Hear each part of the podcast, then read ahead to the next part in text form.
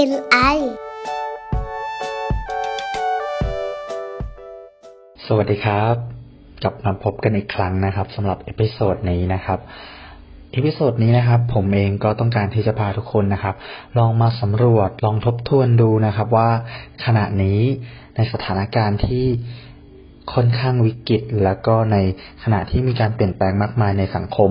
ตัวเราแล้วก็ชีวิตของเรานะครับ เรายังคงเหลืออะไรบ้างนะครับสำหรับบทความที่ผมหยิบยกมาพูดใน episode นี้นะครับ ก็เป็นเรื่องราวชีวิตจริงของผู้หญิงคนหนึ่งนะครับ ที่ได้โพสต์นะครับ เรื่องราวความรู้สึกต่างๆนะครับ ลงบน Facebook ของตัวเองนะครับ ภายใน 24 ชั่วโมง ก่อนที่เธอจะจากไป เธอเริ่มต้นบทความด้วยประโยคที่ว่า มันก็แปลกอยู่นะ ที่ฉันจะต้องยอมรับความตายในช่วงวัย 26 ปี ความตายนี้เป็นสิ่งที่หนุ่มสาว อย่างเรามักจะเพิกเฉย เพราะเราคิดว่ายังมีวันพรุ่งนี้เสมอ เราจะมีชีวิตไปเรื่อยๆ ความตายเป็นเรื่องของวันข้างหน้า ที่ไม่มีใครรู้เลยว่าจะเกิดขึ้นเมื่อไหร่ ฉันนึกถึงภาพตัวเองตอนแก่ หน้าเหี่ยว ผมงอกเต็มหัว อยู่ท่ามกลางครอบครัวที่อบอุ่น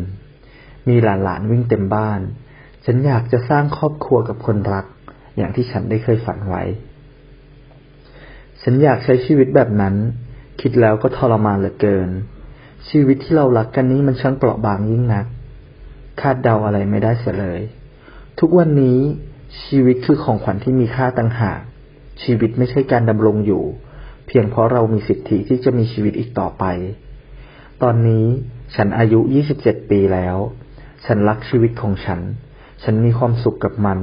และฉันมีความรักที่ดี แต่ไม่มีใครควบคุมชะตาชีวิตของฉันได้ทั้งนั้น ฉันเขียนโพสต์นี้ก่อนฉันจะตาย ความตายน่ากลัว แต่เราต่างหากที่มองข้ามและพยายามไม่คิดถึงมัน ฉันก็เคยคิดว่า มันคงไม่ได้จะเกิดขึ้นกับตัวเอง หรือใครในเร็ววัน การคิดถึงความตายเป็นเรื่องที่แย่จริง ๆ สิ่งที่ฉันอยากจะบอกคือ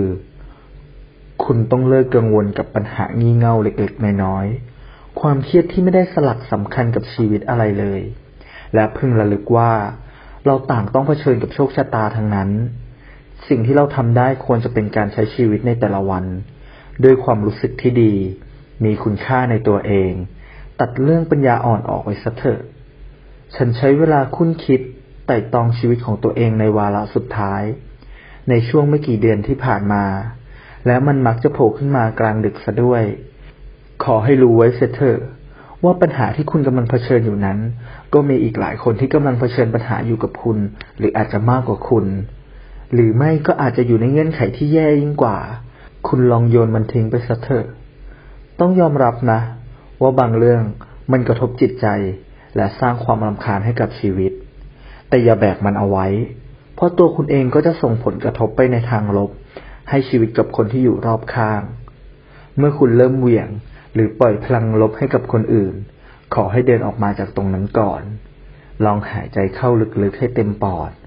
ดูท้องฟ้าที่ยังคงสดใส ดูความเขียวชอุ่มของต้นไม้ เห็นไหม มันสวยงามมากจริงๆ คุณโชคดีแค่ไหนแล้ว ที่คุณยังมีชีวิต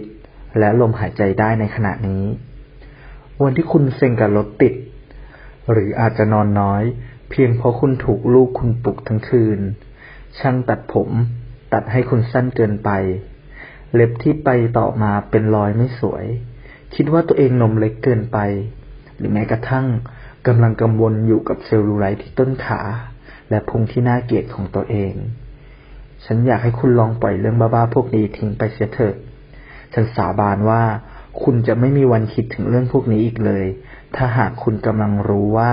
คุณกำลังจะเสียชีวิต หรือกำลังจะตายในไม่ช้า เป็นเรื่องสำคัญนะ ที่คุณจะต้องถอยออกมา แล้วมองชีวิตแบบภาพรวมทั้งหมด ตัวฉันเองเห็นร่างกายของตัวเองเสื่อมสลายไปต่อหน้าต่อตา โดยที่ฉันทำอะไรกับมันไม่ได้เลย สิ่งสำคัญคือ ฉันยังต้องอยู่ให้ถึงวันเกิดของตัวฉันเอง หรือฉันอยากจะอยู่ถึงวันคริสต์มาส โดยใช้เวลาอยู่กับครอบครัวให้มากที่สุด วันที่ฉันได้เล่นกับน้องหมาของฉัน ฉันจะมีความสุขอยู่กับมัน และคนที่ฉันรัก ฉันได้ยินเสียงคนเอาแต่บ่นเรื่องปัญหาจากการทำงาน หรืออ้างแต่ว่าไม่มีเวลาออกไปข้างนอก ไม่มีเวลาที่จะออกกำลังกาย จงสำนึกในตอนนี้เถอะ ว่ามันดีแค่ไหนแล้ว ที่ร่างกายของคุณยังทำงาน และขยับขยื่นได้ แต่ละวันที่คุณทำงาน รือแต่ละก้าวที่คุณออกวิ่งนั้น มันดูเหมือนเรื่องเล็กน้อยมากๆ แต่มันจะมีค่ามาก ถ้าคุณพบกับวันที่ไม่สามารถทำอะไรได้อีกเลย ฉันพยายามที่จะดูแลตัวเอง นั่นเป็นแพชชั่น ของฉันและอยากที่จะทำมัน อยากที่จะทำให้ฉันมีสุขภาพที่แข็งแรง จงรักร่างกายของตัวเองเถอะ แม้ว่ารูปร่างเราอาจจะไม่ได้เป๊ะ หรือดูดีแบบคนอื่นก็ตาม แต่จงดูความมหัศจรรย์ของมัน มันคือสิ่งที่มีค่า และมันคือสิ่งที่ยิ่งใหญ่มาก เราลองกินอาหารที่สดและเป็นประโยชน์ ลองรักตัวเอง แต่อย่าหลงไหลมันมากจนเกินเหตุ จงจำเอาไว้ว่า สุขภาพที่ดี ความหมายกว้างกว่าการมีร่างกายที่แข็งแรง สิ่งที่สำคัญคือ สุขภาพจิต อารมณ์ และความสุขในระดับจิตวิญญาณต่างหากเมื่อกลับมามองใหม่ คุณจะพบว่า เรื่องที่มีค่าที่มีสาระ ยังมีความหมายมากกว่ารูปร่างที่ดี เอาไว้อวดในโซเชียลมีเดีย อยากให้คุณลองเริ่มต้นจากการลบ หรือ unfollow เพจที่คุณอ่านแล้วทำให้ตัวเองรู้สึกแย่ซะ หรือแม้กระทั่งเลิกยุ่งเกี่ยวกับเพื่อน หรือใครก็ตามที่เข้ามาบั่นทอนทำให้ชีวิตและคุณภาพชีวิตของคุณนั้นตกต่ำลง จงดีใจเถอะ ถ้าวันนี้ร่างกายของคุณยังแข็งแรงอยู่ดี หรืออาจจะเป็นแค่หวัดธรรมดา เมื่อยล้า หรือข้อเท้าเคล็ดก็ตาม อาการพวกนี้ไม่ได้ทำให้คุณถึงตายหรอก สักวันหรือสักพัก เดี๋ยวมันก็หาย คุณลองเริ่มต้นจากการบ่นให้น้อยลง แล้วเกื้อกูลเพื่อนมนุษย์ด้วยกันเถอะโปรดให้ ให้ และให้ผู้อื่นเสมอ เรามักจะมีความสุขเวลาที่ได้ทำสิ่งดี ๆ ให้กับผู้อื่นมากกว่าตัวเอง ตัวฉันเองก็ยังอยากที่จะทำดี ให้กับคนอื่นให้มากกว่านี้ ตั้งแต่ป่วยมา ฉันพบกับสิ่งวิเศษ ผู้คนที่มีจิตใจดี ทั้งคนรู้จัก และคนแปลกหน้า ความรักและกำลังใจจากคนในครอบครัวที่ยอดเยี่ยมของฉัน พวกเขาทำให้ฉันมีความสุขมากเหลือเกิน มากกว่าที่ฉันจะตอบแทนได้ทั้งหมด ฉันจะไม่มีวันลืมพวกเขาและสิ่งดี ๆ เหล่านี้เลย อีกหนึ่งเรื่องนั่นก็คือเรื่องเงิน บทจะตายจริง ๆ ฉันไม่เคยคิดเลย ว่าเรื่องของการใช้เงินของฉันมันจะมีค่ามากสักเท่าไหร่ ฉันไม่ได้มานั่งคิดว่าฉันจะใช้เงินเท่าไหร่ มันไม่มีเวลาที่เราจะต้องออกไปช้อปปิ้ง หรือซื้อของที่ชอบ ซื้อชุดใหม่ ๆ หรือชุดที่อยากได้ ตัวฉันเองคิดได้แต่ว่า ตัวเรานี่ใช้เงินไปเยอะพอสมควรนะ กับเรื่องเสื้อผ้า เรื่องของใช้อื่น ๆ ที่สิ้นเปลืองในชีวิต ตลอดช่วงเวลาที่ผ่านมา วันวันหนึ่งคุณอาจจะคิดแต่เรื่องการซื้อชุดใหม่ คิดแต่เรื่องของสวยๆงามๆ โดยที่คุณไม่รู้หรอกว่าหนึ่งไม่มีใครมานั่งดูหรอก ว่าชุดที่คุณใส่นั้นน่ะ คุณใส่ซ้ำหรือเปล่าสองเป็นเรื่องที่ดีกว่าที่จะเอาเงินไปใช้ชีวิต กินข้าว ได้อยู่กับเพื่อนๆ อาจจะซื้อต้นไม้ หรือจะหากิจกรรมดีๆทำด้วยกัน จงเห็นคุณค่า ในเวลาของชีวิต และอย่าปล่อยให้พวกเขารอคุณ เพราะนิสัยสายเสมอของคุณ เพื่อนๆอยากใช้เวลากับคนที่ไปถึงก่อน และแชร์สิ่งดีๆ กับพวกเขา ด้วยตัวคุณเอง คุณก็จะได้รับความเคารพจากพวกเขาเช่นเดียวกัน ปีนี้ครอบครัวของฉันไม่ได้ให้ของขวัญฉัน หรือตกแต่งต้นคริสต์มาสเหมือนก่อน มันก็ดีเหมือนกันนะ จะได้ไม่ต้องมานั่งกดดัน หรือมานั่งกังวลว่าจะต้องไปหาซื้อสิ่งของ แต่พวกการอวยพรที่เขียนให้กันมันมีความหมายกับฉันมาก มากกว่าของขวัญที่ซื้อกันในช่วงเทศกาลเสียอีก แต่นั่นไม่ได้เป็นเรื่องยิ่งใหญ่ กว่าคริสต์มาสที่มีความหมายหรอกนะ ลองใช้เงินของคุณไปกับประสบการณ์ที่ดีเถอะ หรืออย่างน้อย ก็อย่าผ่านเงินใช้จนหมด จนคุณไม่ได้ทำอะไรที่เป็นประโยชน์เพื่อสังคม หรือว่าเพื่อคนอื่นเลย คุณอาจจะขับรถไปชายหาดสักที่ จุ่มเท้าในน้ำหรือแทรกมันลงในกองทราย ให้น้ำทะเลได้เปื้อนหน้าบ้าง แล้วคุณก็ลองเรียนรู้ที่จะอยู่กับธรรมชาติ ดื่มด่ำกับสิ่งรอบตัวในช่วงเวลาที่ดี ไม่ใช่เอาแต่ถ่ายรูป หรือเล่นมือถืออย่างเดียว ชีวิตจริง ไม่ใช่เพียงแค่เคลื่อนไหวอยู่ที่หน้าจอ หรือคอยแต่มองหามุมถ่ายรูปที่สมบูรณ์แบบ ลองใช้ชีวิตอยู่กับมัน อยู่ตรงนั้น มีความสุขกับช่วงเวลานั้นเถอะ ไม่ต้องเผื่อแผ่คนอื่น เรื่องที่ฉันไม่เข้าใจคือทำไมผู้หญิง ต้องใช้เวลาหลายชั่วโมง เพื่อแต่งหน้าทำผมในแต่ละวัน หรือกระทั่งคืนที่ออกไปเที่ยวก็ตาม ลองตื่นให้เช้าขึ้นสิ ลองฟังเสียงนก และลองดูความสวยงามของพระอาทิตย์ที่ขึ้น ฟังเพลง ฟังมันจริง ๆ นะ ลองฟังถึงรายละเอียด คุณอาจจะเข้าใจถึงการบำบัดด้วยดนตรีว่ามันดีจริง ๆ ลองเล่นกับหมาที่คุณเคยเลี้ยงด้วยนะ อย่าปล่อยให้มันเหงา ส่วนฉัน ฉันรู้สึกว่าฉันอาจจะไม่มีโอกาส หรือไม่มีไม่มีวันได้ทำมันอีกแล้ว ลองคุยกับเพื่อน และเลิกสนใจมือถือ ใส่ใจหน่อยว่าชีวิตของเพื่อนคุณนั้นยังโอเคอยู่หรือเปล่าทำงานเพื่อเลี้ยงชีพ อย่าพีชีพเพื่อการทำงาน คุณต้องทำหัวใจของคุณให้มีความสุข ลองกินเค้กเถอะ ไม่ต้องกลัวที่จะรู้สึกผิดกับตัวเอง ไม่ต้องไปไล่ตามชีวิตของคนอื่น ไม่ต้องพยายามเติมเต็มชีวิตในแบบที่คนอื่นทำ คุณอาจจะแค่ต้องการเพียงชีวิตพื้นพื้นธรรมดา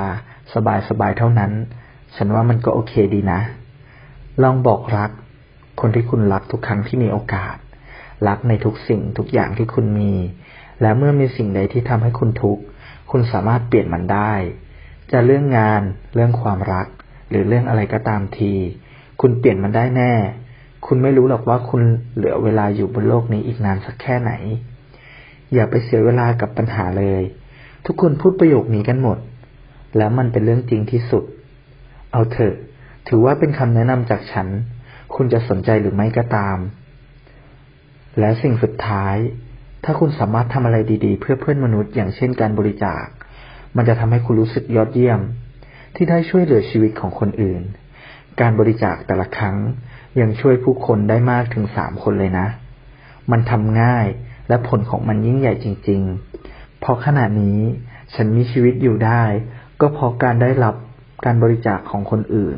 เลือดของคนอื่น ช่วยเยียวยา และทำให้ฉันยังคงมีชีวิตอยู่ ปีนี้คงเป็นปีสุดท้ายที่ฉันตั้งใจจะใช้ชีวิตให้ดีที่สุดบนโลกใบนี้กับครอบครัว เพื่อนและหมาที่ฉันรัก และถ้ามันมีอีกสักปี มันคงเป็นปีที่ยอดเยี่ยมที่สุดเลยในชีวิตของฉัน ฉันหวังว่าฉันจะได้เจออีกนะ ฮอลบทความข้างต้นนะครับ เป็นบทความที่ถูกแปลนะครับ จากคุณเล็กมนชัยนะครับ และก็ถูกเผยแพร่ไปยังเพจ b i z c a s t นะครับ เรื่องราวความประทับใจเหล่านี้นะครับ ก็ไม่ได้จบเพียงเท่านี้นะครับ ยังถูกนำไปบอกต่อแล้วก็เผยแพร่ให้เป็นแรงบันดาลใจมากมายของคนในโซเชียล สำหรับสุดท้ายนี้นะครับ ก็อยากที่จะให้ทุกคนนะครับ ได้ลองทบทวนนะครับ แล้วก็ลองนึกถึงตัวเองในขณะนี้นะครับ ว่าเรายังคงแบกรับกับความทุกข์อะไรไว้บ้างนะครับ หรือว่าเรากำลังเผชิญอยู่กับวิกฤตการณ์โลกและการเปลี่ยนแปลงต่างๆ สิ่งไหนที่มันเป็นทุกข์สำหรับเราบางครั้งเราอาจจะต้องวางและปล่อยทิ้ง หรือมองข้ามมันไป และลองทบทวนถึงสิ่งที่ยังคงมีอยู่นะครับ อย่างน้อย วันนี้ถ้าคุณคิดว่าคุณยังไม่เหลืออะไร ผมอยากให้คุณรู้ไว้นะครับว่า คุณยังเหลือลมหายใจ ลมหายใจคือสิ่งที่จะเติมเต็ม สิ่งที่จะทำให้คุณรู้สึกว่า